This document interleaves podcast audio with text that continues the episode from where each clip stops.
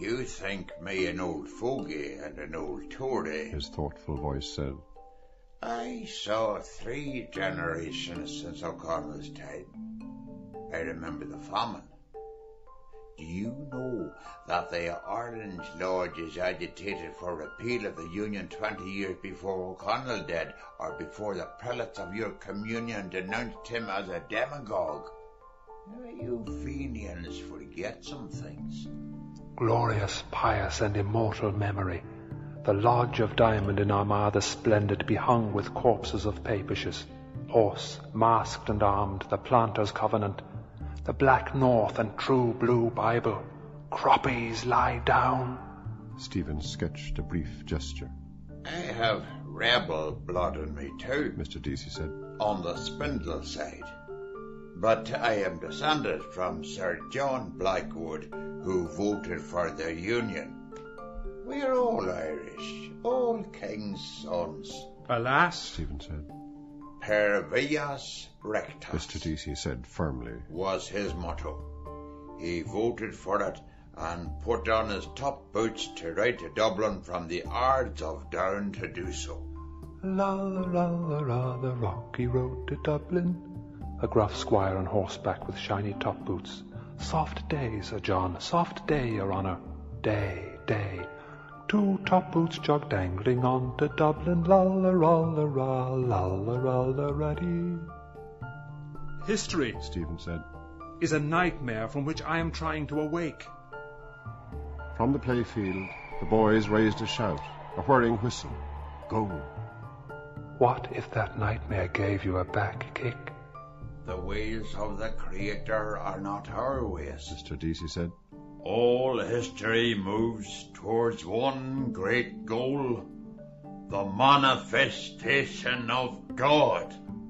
Stephen jerked his thumb towards the window, saying, That is God. What? Mr. Deasy asked. A shout in the street. Stephen answered, shrugging his shoulders.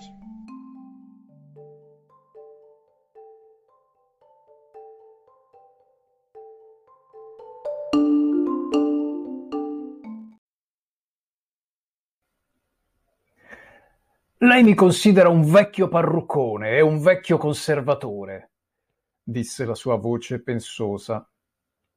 Ho visto tre generazioni dai tempi di O'Connell. Ricordo la carestia.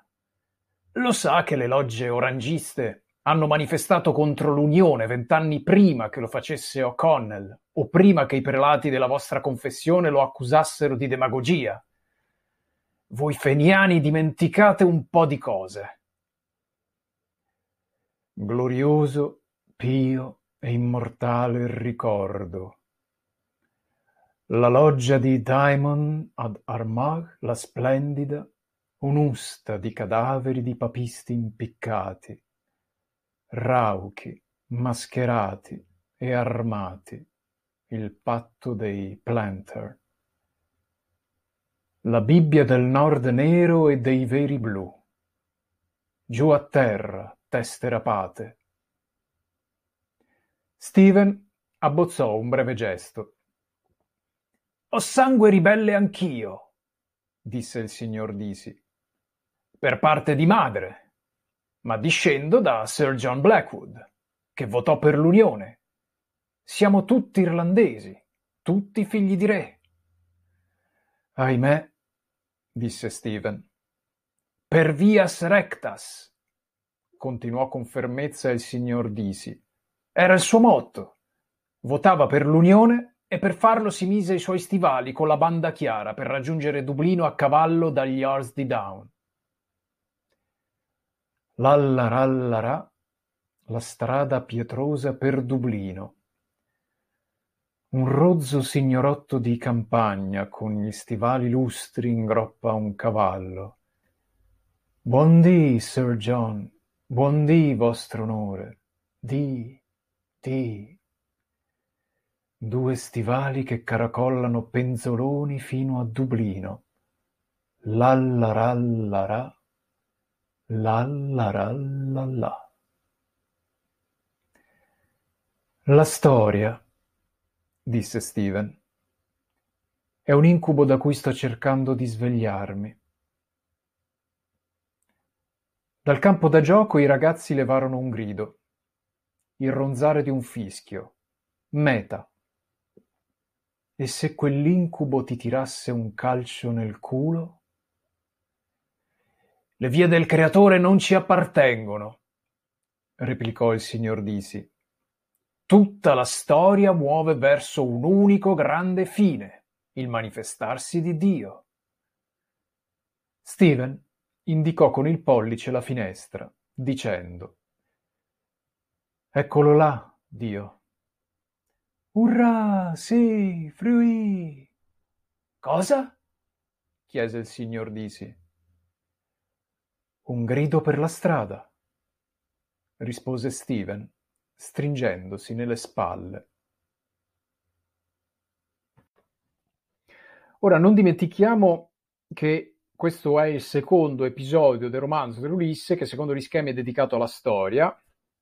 Infatti si svolge in una scuola durante una lezione di storia di Steven Dedalus e adesso con questo colloquio con il preside della scuola. Avevamo anche visto un paio di puntate fa questa sottile citazione della strada, della strada Vico Road da Vico, Giambattista Vico, il filosofo della storia per eccellenza, molto caro a Joyce. Ecco, nelle nostre eh, precedenti puntate, precisamente la numero 6 e la numero 8, avevamo accennato per sommi capi ad alcuni elementi di storia irlandese che ricorreranno nel corso del romanzo e chiaramente anche qui.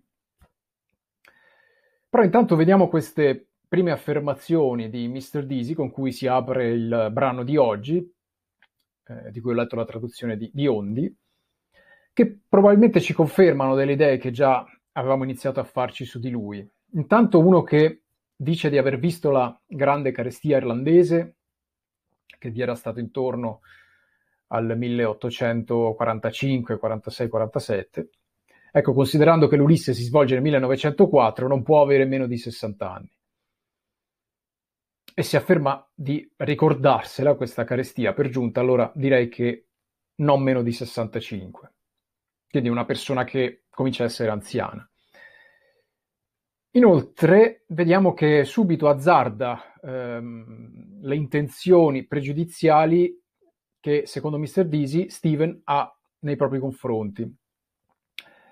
Infatti Mr. Deasy dice che lo giudicherebbe come un old fogey, old Tory, ovvero eh, un vecchio conservatore e vecchio rimbambito, scrive De Angelis, passatista, scrive Terrinoni, parruccone, scrive, scrivono Celati e Biondi.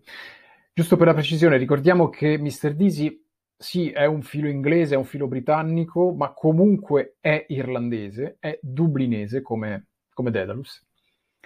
E Tory è un modo per dire conservatore, con cui si chiamava anche lo storico partito conservatore britannico unionista.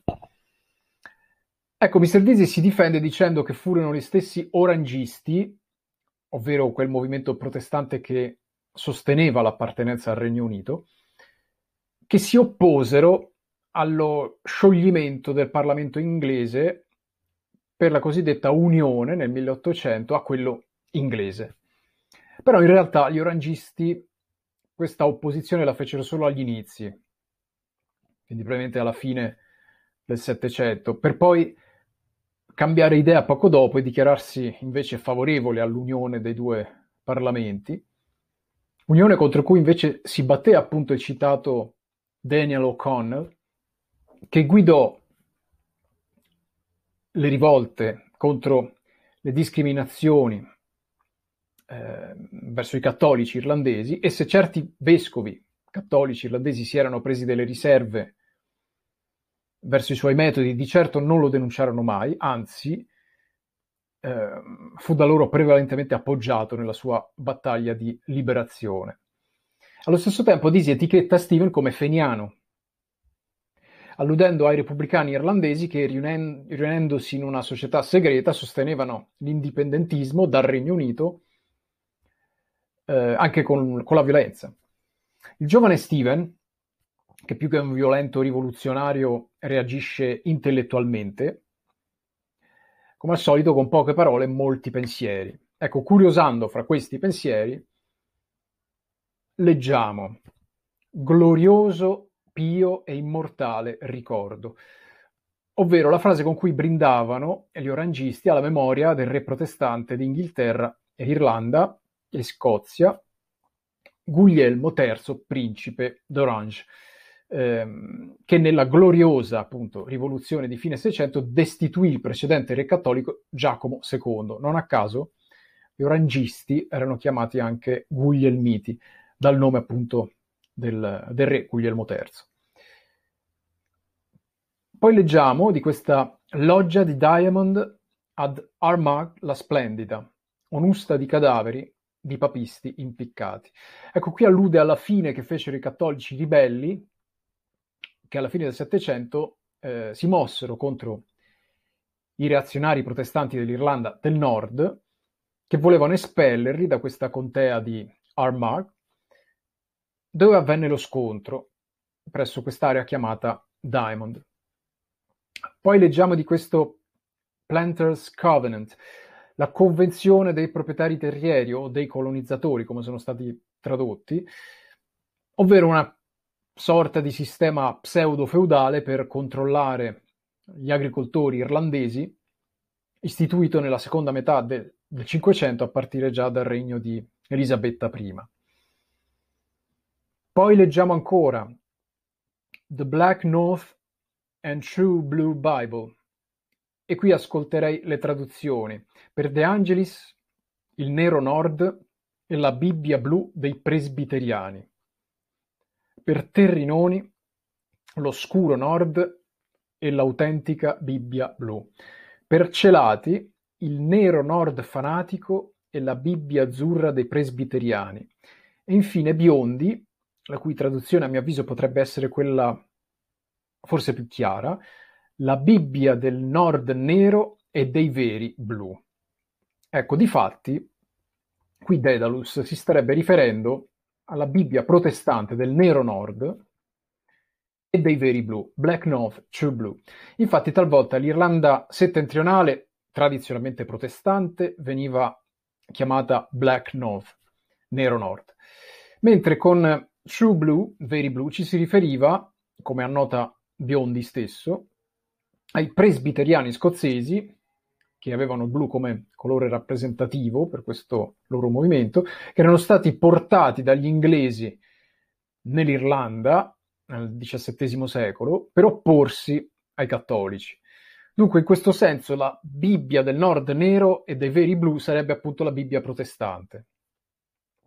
Per semplificare, Dedalus risponde alle esternazioni strampalate e imprecise di Disi, enumerando nella sua mente tutta una serie di eventi, evidenze storiche sulla sottomissione dell'Irlanda cattolica al regno britannico protestante.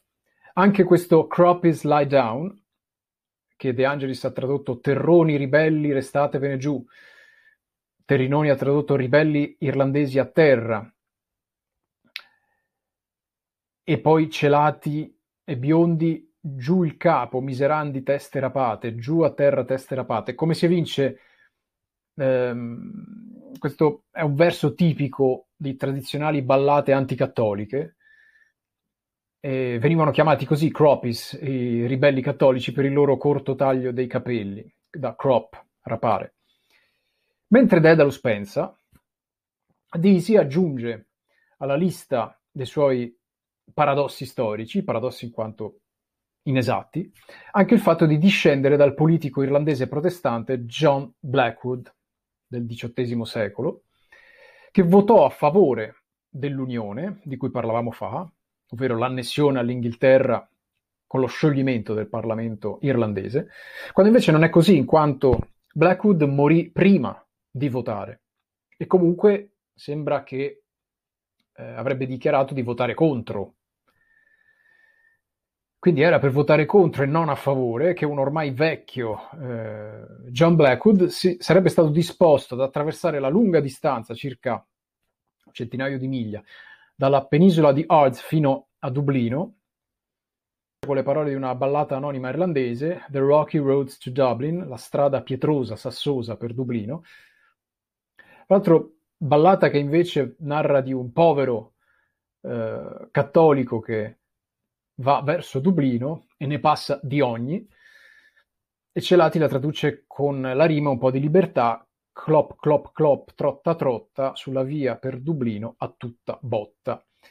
E seguono ancora immagini nella mente di Daedalus di questo signorotto in stivali che si mette in viaggio, quindi questo Blackwood, che si mette in viaggio a cavallo nelle campagne irlandesi, e Biondi è l'unico che traduce questa frase soft day, Sir John, con buon dì, mentre invece dovrebbe significare soft, ovvero come tradotto dagli altri, dagli altri giorno coperto, umido, piovoso. Era, soft era un modo di dire in Irlanda la tipica giornata irlandese, eh, uggiosa, piovosa. In questa parte di testo Disi, fra l'altro, cita il motto latino di Blackwood, per vias rectas, per via retta, alludendo anche al proverbio irlandese siamo tutti figli di re. Si diceva così dai tempi medievali in cui i re d'Irlanda furono talmente numerosi che ogni cittadino avrebbe potuto avere una discendenza per via retta direttamente con il sovrano. E nel testo abbiamo fatto un breve salto adesso a un passo successivo, dove Daedalus parla. E quelle poche volte che parla sappiamo essere abbastanza tagliente, a lama di coltello, direbbe Mulligan. Ecco, pronuncia una delle frasi più note dell'Ulisse. La storia è un incubo da cui sto cercando di svegliarmi.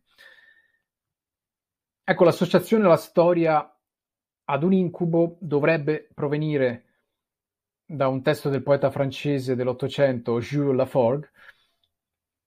La storia è un vecchio incubo variopinto, però restando nell'Ulisse, da un lato l'affermazione può ricordare la colpa della storia, con cui l'inglese Haynes si toglieva abilmente dall'imbarazzo verso la chiusura del primo episodio con Steven Daedalus, e dall'altro, come agli inizi di questo secondo episodio del romanzo, l'ossessione aristotelica di Daedalus per la storia come estromissione di tutte le infinite possibilità che avrebbero potuto attuarsi in favore dell'unica e sola che si è attuata nel presente. Quindi l'incubo di una storia che estromette.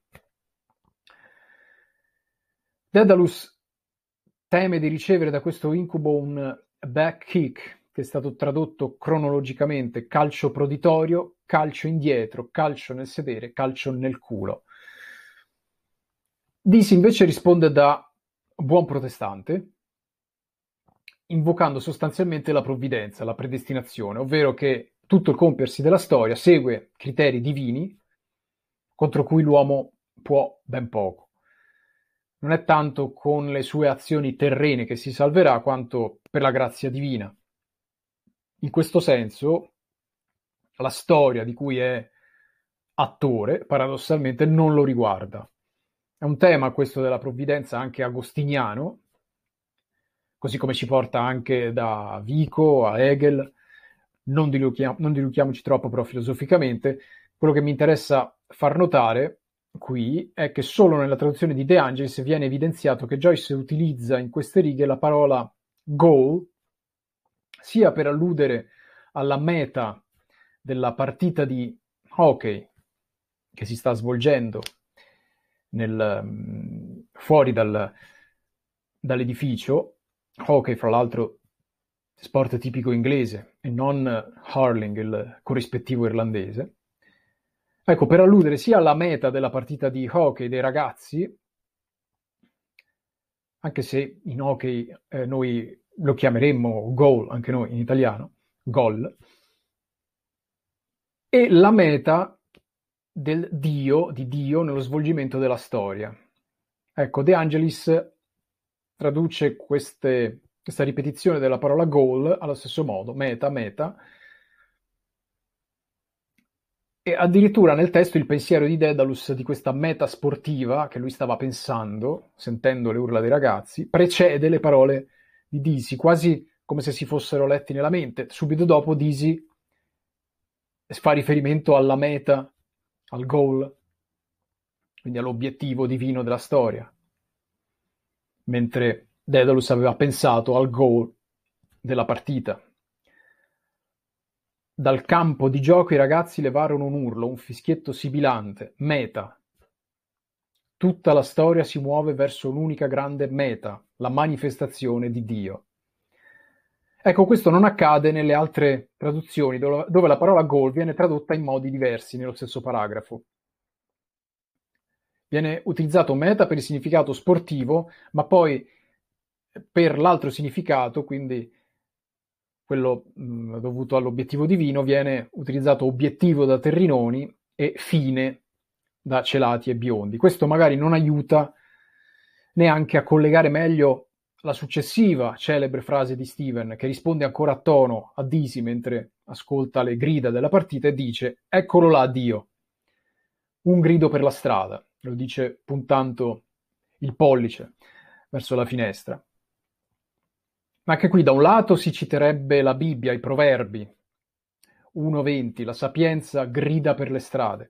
Però, restando sempre sul testo dell'Ulisse, Steven potrebbe riportare il concetto di meta a quello iniziale. Quindi Disi aveva usato il concetto di meta come manifestazione di Dio e Steven fa sentire le urla dei giocatori che hanno appena fatto gol, appena fatto meta, e allora Dio è anche quel grido della strada, è anche quel gol.